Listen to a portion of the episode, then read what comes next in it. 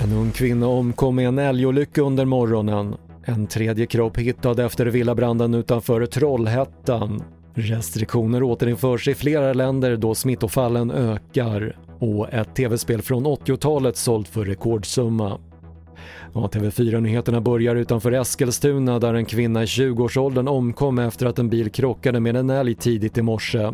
Föraren, en man i 20-årsåldern som misstänks för vållande till annans död samt grovt rattfylleri fördes till sjukhus med allvarliga skador.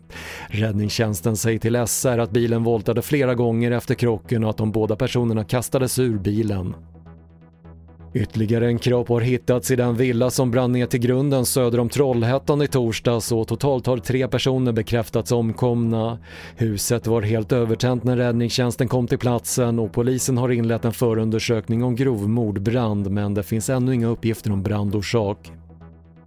Deltavarianten av coronaviruset sätter stopp för den efterlängtade återgången till normala förhållanden i flera länder. I spanska Katalonien stänger nattklubbarna från och med idag och Nederländerna återinför restriktioner på nöjeslivet med stängda nattklubbar och begränsade öppettider för restaurangerna. Samtidigt stänger Malta dörrarna för ovaccinerade resenärer och blir första landet i Europa att ta det steget. Mer om restriktionerna finns att se på tv4.se. Och till sist tv-spel.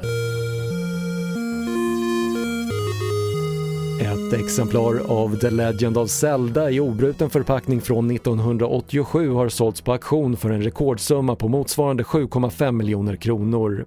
Spelet var kronjuvelen i en samling som auktionerats ut under helgen och intresset för gamla tv-spel har vuxit kraftigt senaste åren och gjort att priserna på både spel och konsoler skjutit i höjden på auktionerna.